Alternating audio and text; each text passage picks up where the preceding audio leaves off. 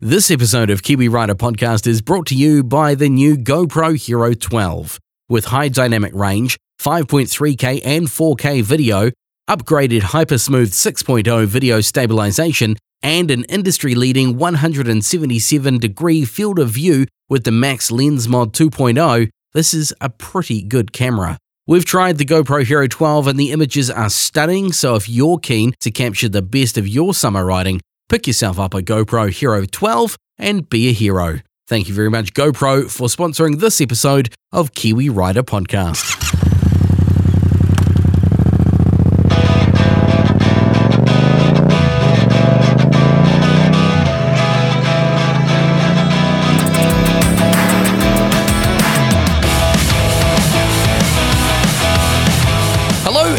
Welcome to Kiwi Rider Podcast. My name is Ray Heron. Great to have you along, full of vim and vigour this week, having recovered from what was a massive weekend at the G S Rally last week. If this is the first of our podcasts you've listened to, please do hit that like button, hit that subscribe button, come along for the ride, check out the back catalogue. All the podcasts are up there from the last couple of years.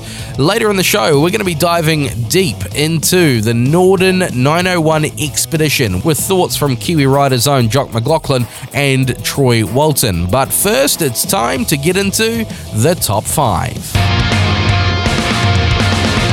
And this week, it's the top five road rides you should do this summer. In at number five, if you live anywhere near Wellington or Wairarapa, the Remutaka Hill. The Remutaka Hill Road is uh, a classic and done very regularly by most riders around the Wellington region. It offers some beautiful views at the top, and if you get a clear run, you'll have a fantastic ride.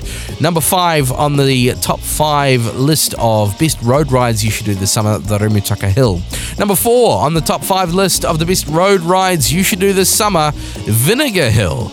Uh, heading south or north on State Highway one, just south of Hunterville area, you'll see the turn off to Vinegar Hill. This takes you into the back end of Ashurst, and uh, on pretty much any bike, it is a blast. A lot of lefty-righty stuff, a bit of elevation change. Vinegar Hill is well worth a ride, especially if you're heading back to Wellington from up north, coming down State Highway one and need to get off the State Highway to maintain your sanity. In at number three on the list of top five best road rides you should do this summer, it, it kicks off in, well, you can go either way. You can go from Taihape over to Hawke's Bay or vice versa. It used to be gravel and apparently a lot more entertaining back then, but the Gentle Annie. Once you get to the top, again, more spectacular views across this country of ours. And at number three on the top five best road rides you should do this summer, the Gentle Annie. Number two on the top five best road rides you should do this summer. Oh, got a lot of the North Island here, but the Forgotten World Highway is now completely tarmac. And if you are on a chrome cruiser, you'll love it. Any any bike will enjoy it, but you'll wind your way through some beautiful, spectacular, untouched native bush here in New Zealand. And if you haven't ridden the Forgotten Highway, I highly recommend it. But number one on the top five best road rides you should do this summer, get down to the South Island and do the West Coast. I haven't done it yet, but I've seen photos and it's made me drool. I really want to go and ride the West Coast. That is your top five best road rides you should do this summer. Do you agree with this list or do you disagree? Let us know in the comments or email me, t seven adventures n z at gmail dot com.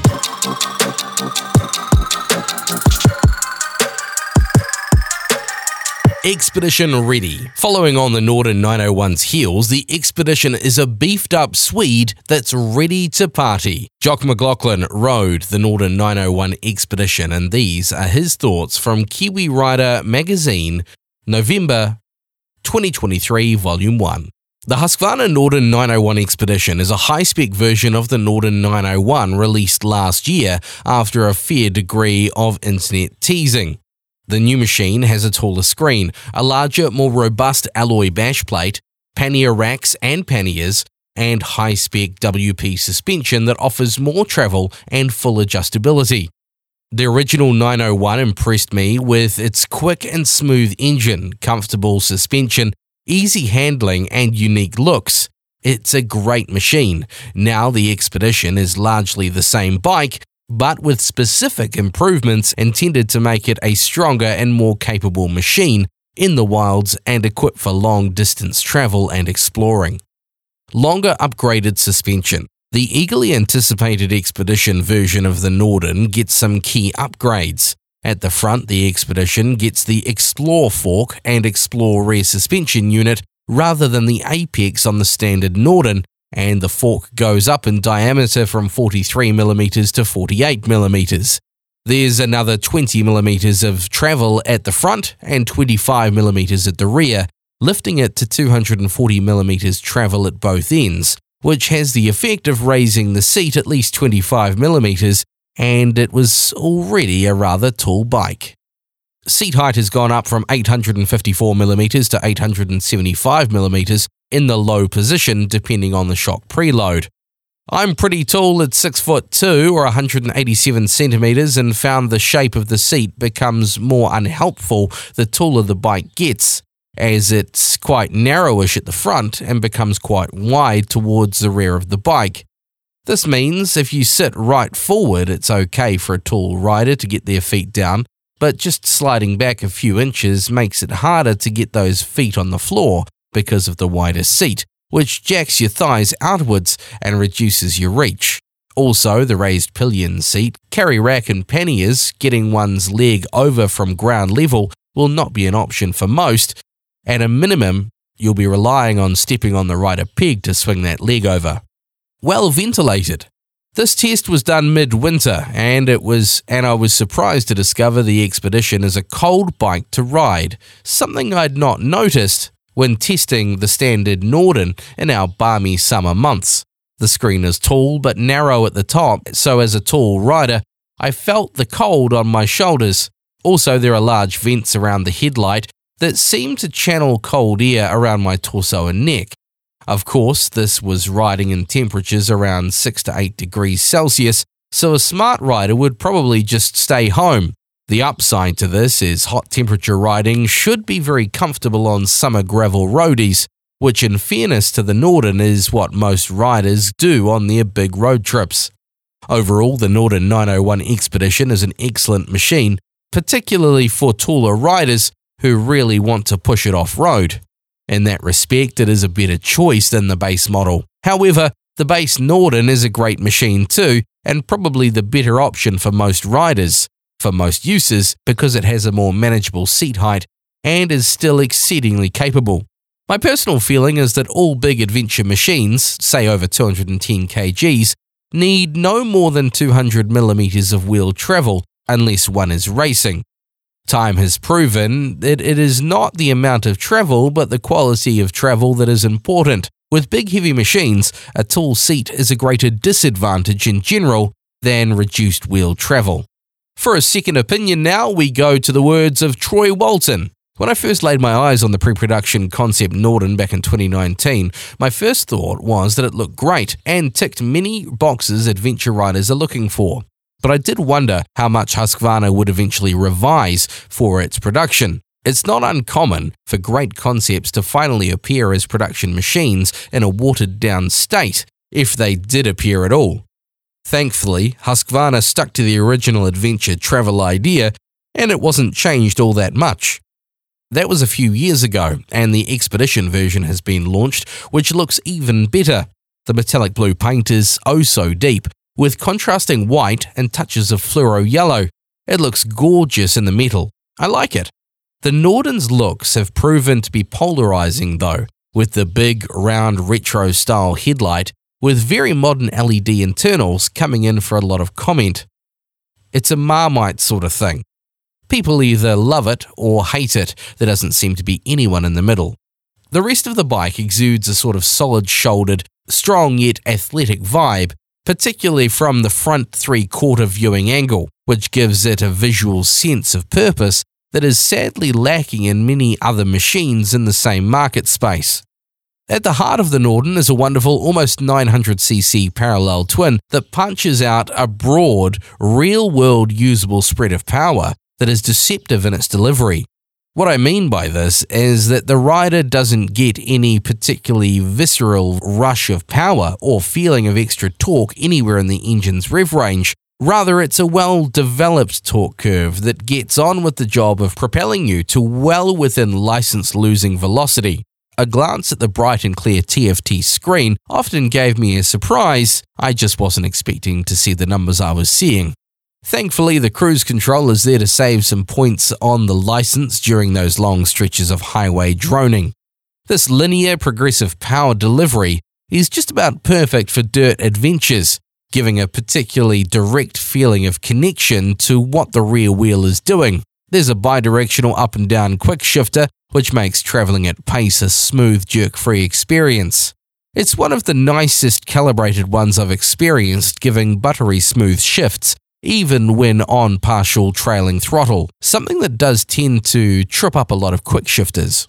Only having a couple of days to play on the Norden, I didn't have a huge amount of time to explore its limits either on tar seal or gravel, but the initial visual impression of bulk and strength around the shoulders doesn't translate into any feelings of top heaviness once underway, which embodies well for the times you may need to muscle it around a bit. It's tall, but once underway it feels flickable and responsive on tar seal, and the front in particular is planted and secure on gravel. The rear, of course, can be persuaded to get a bit loose by switching the traction control off-road mode for the times you want to have a little fun.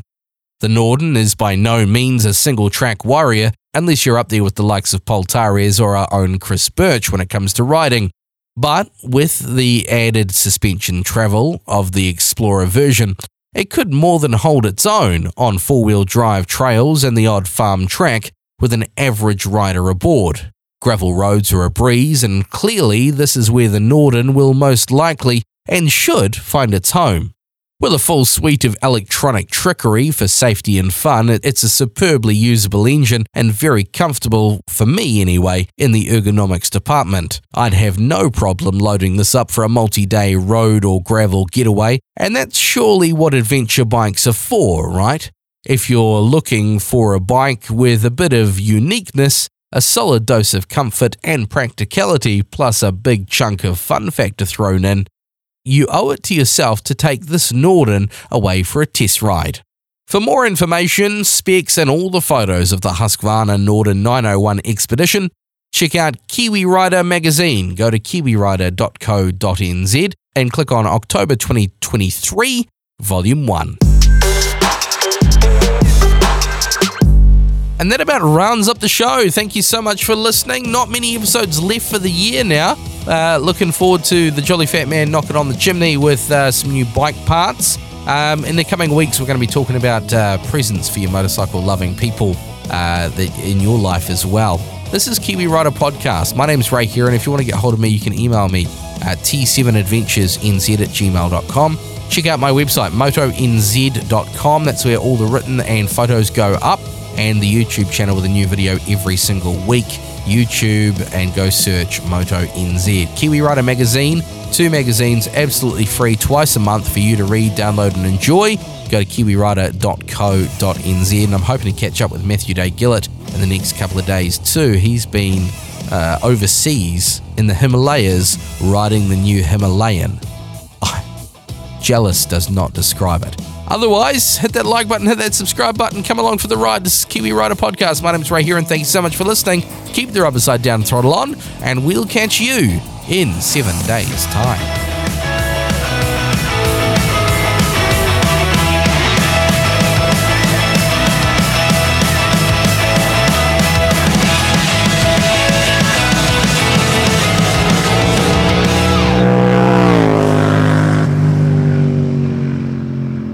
This episode of Kiwi Rider Podcast is brought to you by the new GoPro Hero twelve. With high dynamic range, five point three K and four K video, upgraded HyperSmooth six point oh video stabilization, and an industry-leading one hundred seventy-seven degree field of view with the Max Lens Mod two point oh, this is a pretty good camera. We've tried the GoPro Hero twelve and the images are stunning, so if you're keen to capture the best of your summer riding, pick yourself up a GoPro Hero twelve and be a hero. Thank you very much, GoPro, for sponsoring this episode of Kiwi Rider Podcast.